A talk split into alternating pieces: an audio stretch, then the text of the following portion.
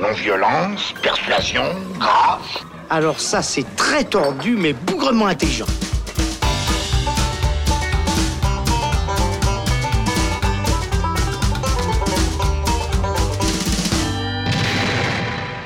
Bonjour ou bonsoir à tous, c'est Robin, bienvenue dans le Saloon. Suite à notre émission spéciale sur Tim Burton, on ne pouvait évidemment pas passer à côté de la sortie de son nouveau film Dumbo. Il revient donc dans les salles avec cette nouvelle adaptation en live action signée de chez Disney.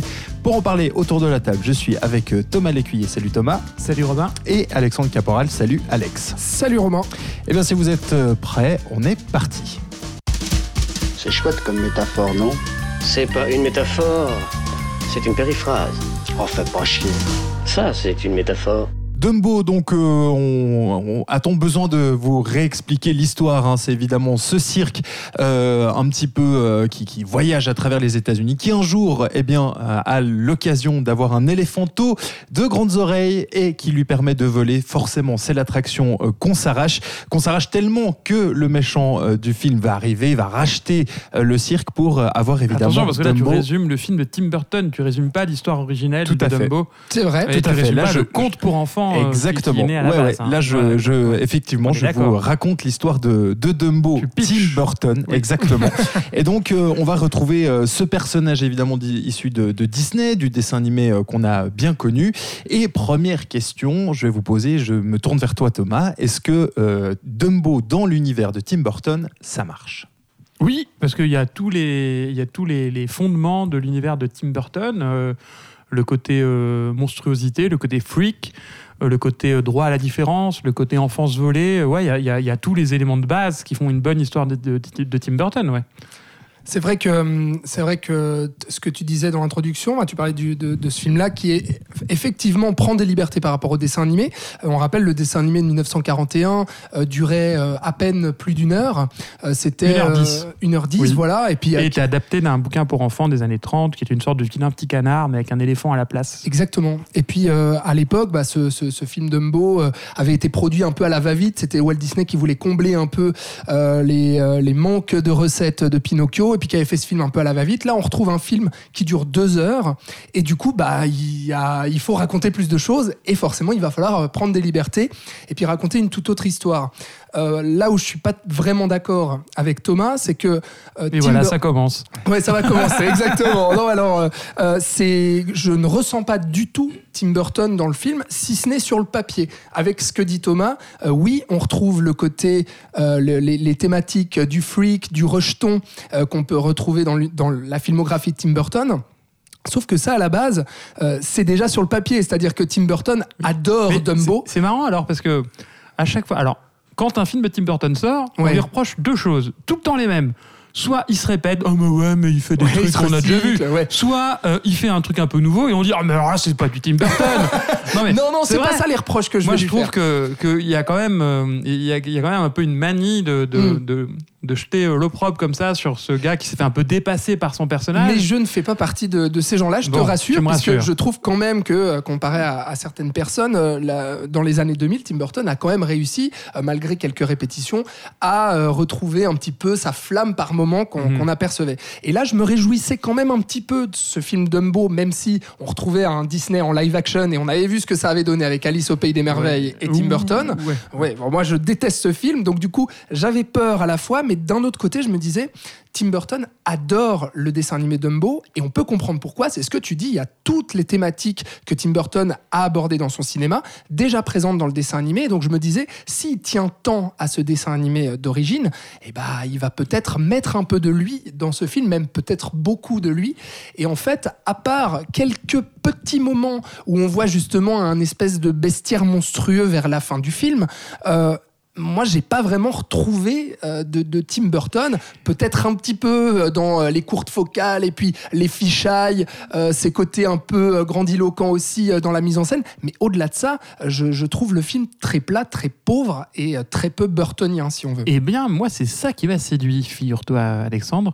Euh, c'est ce côté volontaire de, de Burton. Il l'exprime volontiers d'ailleurs en, en interview promo. Alors, c'est de la promo, on sait qu'il Ouais. faut prendre ça avec des pincettes, Mm. mais il a voulu faire un film réaliste. Mm. Il, s'est dit, je vais faire quelque chose qui soit le plus réaliste possible. Je vais éviter les animaux. Avec un éléphant qui vole quand même. hein. Oui, mais alors, il expliquait, il expliquait en interview promo que même le- le- l'éléphant, euh, ils avaient euh, euh, modélisé un éléphant dont les, euh, euh, dont les proportions euh, pouvaient être réalistes. C'est-à-dire les oreilles ont été mesurées en fonction qu'elles soient suffisantes. ça pourrait exister. C'est une, dé- une Ouais, information. physiquement, ça aurait- ce serait- Physiquement, voilà, ce serait ce serait possible, possible. qu'il ait des oreilles comme ça. Mm, mm. Euh, et il n'y a pas d'animaux qui parlent, notamment. Il y a, il y a plein de choses qui, qui tendent vers un réalisme. Euh, euh, le Dumbo a pas d'hallucination. euh, dans le dessin animé, il y a une hallucination parce qu'il a picolé. Là, c'est pas le cas. Il voit des bulles de savon qui, Qui forment des éléphants reforment roses. cette scène d'éléphant rose mythique qu'on a tous vu quand on était enfant. Et là, ça fait Et moi, je trouve hein. que cette. pour les bulles de savon, c'est bien dit.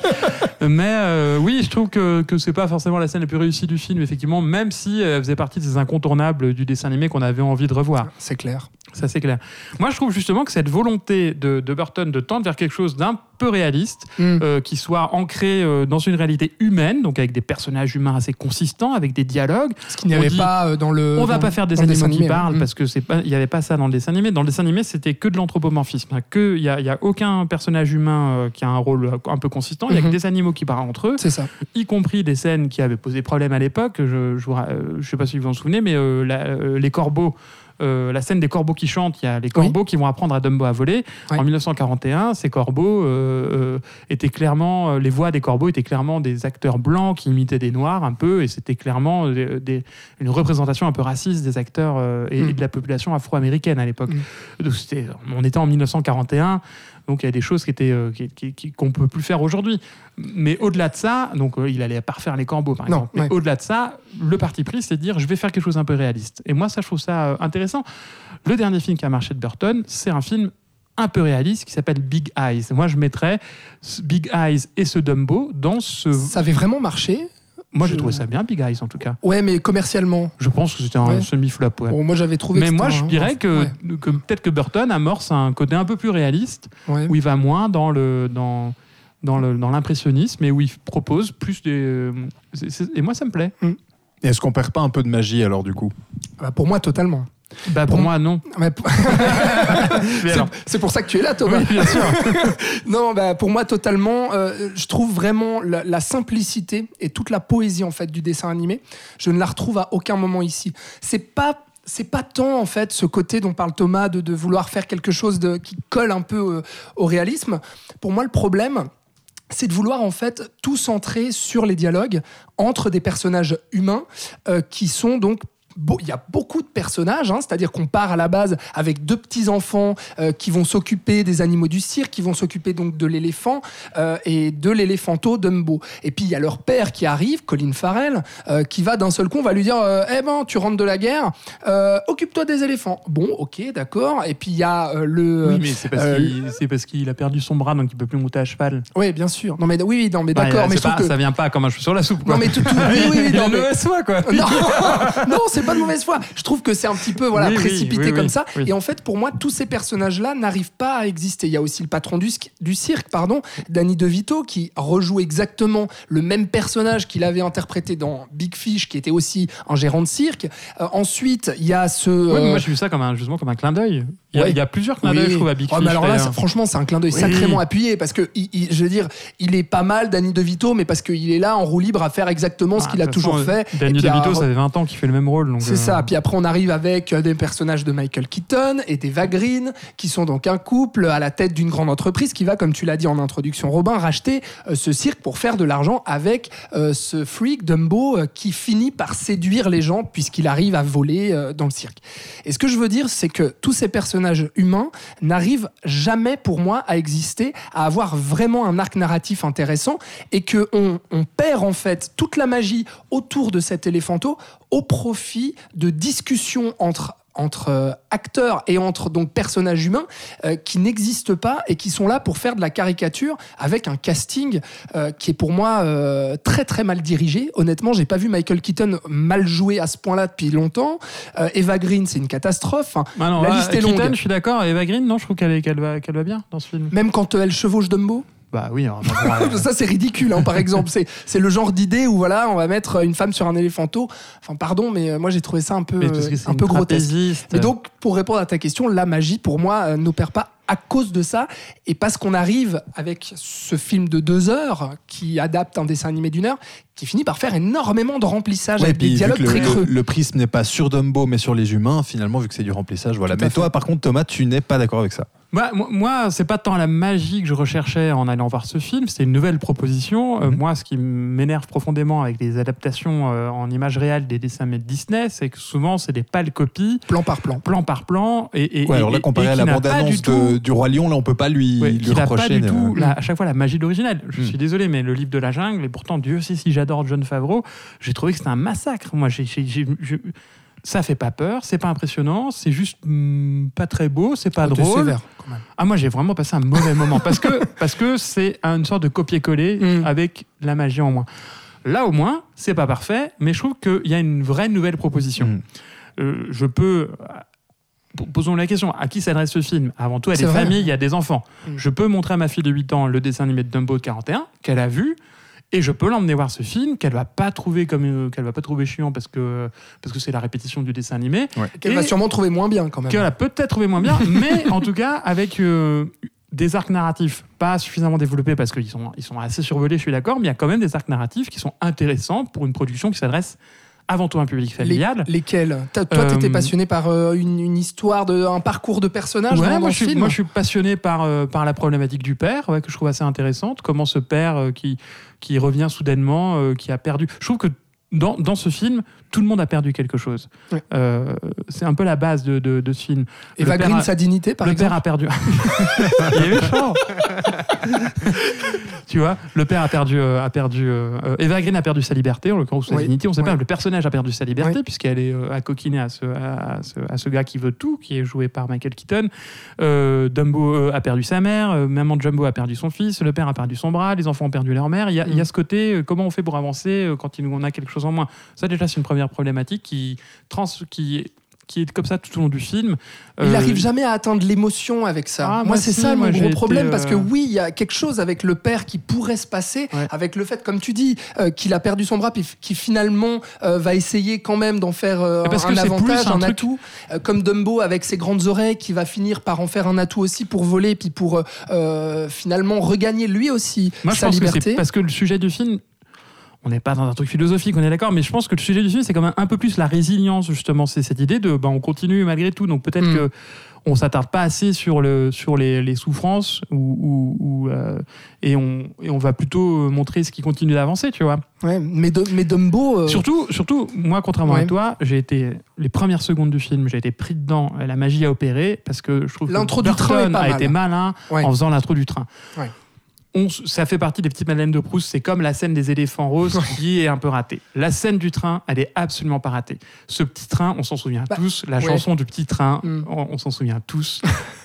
Honnêtement. Oui, oui, non, Oui. mais bien sûr, bien sûr. Ça ouvre là-dessus. L'adap- le- La musique, Moi, j'y de Danny- croyais jusque-là. la musique de Danny Elfman est super sur ce coup. Le Oui. morceau d'ouverture, il est génial parce qu'il reprend la thématique du. Mm. faut- euh, la, la musique de Dumbo avait eu l'Oscar de la meilleure musique de film en 1942. Donc, du coup, c'est quand même une grande œuvre musicale. Et, euh, et euh, Elfman se débrouille pas trop trop mal. Il, Ouais. Pour moi, il nous refait, Ah, il nous refait tout ce que tout ce qu'on a déjà entendu de de lui. Junior, il le refait bien. On, y, on rentre, même toi, tu dis que la scène de la locomotive, la scène de Casey Junior du début, Alors, ça t'a fait. Ça allez, oui, allez, ça m'a appelé. Je me suis dit, ok, peut-être, peut-être. Et puis, euh, allez, Tim Burton, vas-y, puis Ouais. exprime-toi, puis dis-nous ce que tu as envie de dire sur ce dessin animé Du coup, qui t'a monté dans touché. le train et qu'est-ce que et à Je suis- je sorti. quand Bah, dès le moment qu'on a vu Colin Farrell et ses enfants. Ah je suis ouais, désolé, mais déjà, visuellement, je trouve ça laid, mais vraiment laid, Ah ouais. quoi. On voit des fonds verts absolument dégueulasses. Oui, mais ça, c'est le problème global de la, de CGI. Bah non, pas, pas dans tous les films. Mais dans celui-là, je trouve que ça pique les yeux. Euh, je trouve quand même réussi le, le personnage de Dumbo esthétiquement parlant. hein, je Ouais, parle. oui, il est je bien. le trouve, eh, voilà, il est, il, est, il est touchant, il est attachant dès que tu le vois.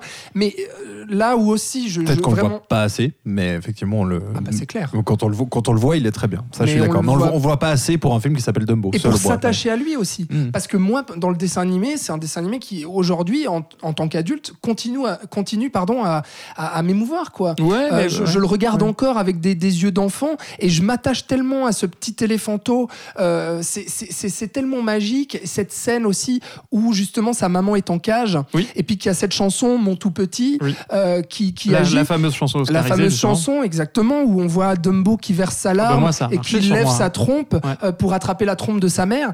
Et en fait, là, dans, cette, dans, dans ce film de Tim Burton, cette scène-là est vraiment esquissée. Et j'étais là, ah voilà, bon bah il fait juste le clin d'œil et il fait pas la scène jusqu'au bout et il arrive pas à m'émouvoir. Oui, mais Dans le dessin animé, on voit tous les Pour tous moi, c'est un choix animaux. volontaire. Tu peux pas. À quoi ça sert Non, de refaire cette scène. À quoi ça sert de refaire Non. cette scène qui est parfaite Je suis d'accord avec À toi. quoi ça sert de refaire les scènes de, de Balou et de Mowgli euh, parce que c'est suis- juste le bonheur total quand on les regarde Je suis totalement d'accord. Je voulais pas. Je voulais pas retrouver la même chose plan par plan, mais je voulais juste qu'il puisse faire autre chose de cette scène. Et en fait, pour moi, il évite complètement le truc. Il dit bon bah allez, on va refaire euh, l'éléphanto qui attrape la trompe de sa mère, et puis ouais. basta. Et puis on, on switch de plan. Et là, on retrouve Danny DeVito dans son bureau avec son singe qui fait et j'étais la merde quoi. La- la- la- Oui, enfin, ça, je- ça fait partie des mauvaises, des mauvaises idées. Le singe, le singe c'est une mauvaise idée, on est d'accord. voilà quoi. Mais Mais ouais, tout en ça fait, qui est frustrant pour moi. en fait, nos avis euh, divergent, comme disait euh, Pierre Desproges, Oui. et, euh, et c'est tant mieux, parce qu'en fait, on a vu le même film, et euh, ce qui t'a déplu et, et ce qui me plaît. Donc c'est vachement intéressant. ça, ouais. Ça Ouais. montre bien. euh, non, mais c'est pour les mêmes raisons. Toi, Ouais. toi, c'est tout, tout, tout ce que Burton a évité ou tout ce que Burton a juste euh, effleuré ou tout ce que Burton n'a pas approfondi. euh, toi, tu, lui- tu lui reproches. Et moi, je trouve qu'au contraire, c'est une intention louable de proposer une nouvelle lecture euh, qui n'est pas parfaite, mais qui a au moins les mérites de proposer une nouvelle lecture. Je veux dire, si un jour il y a Bambi en, en images réelles, ce qui ne serait tardé, euh, j'ai pas envie de revoir tous, la ouais. scène de la mort de Bambi. D'abord parce que je pleure comme une madeleine à chaque fois. J'ai envie plutôt de voir euh, peut-être euh, bah, justement plus les chasseurs, de voir euh, les, les humains autour de cette histoire. C'est ça Mais qui m'intéresserait. Mais sur le principe, Thomas, moi je suis complètement d'accord avec toi. Donc au moins là, euh, Burton le fait. Euh, bah, sur le principe, je suis d'accord avec toi. J'ai j'ai bien envie aussi de voir une nouvelle interprétation et un, et- et un approfondissement du dessin animé, une nouvelle proposition et autres.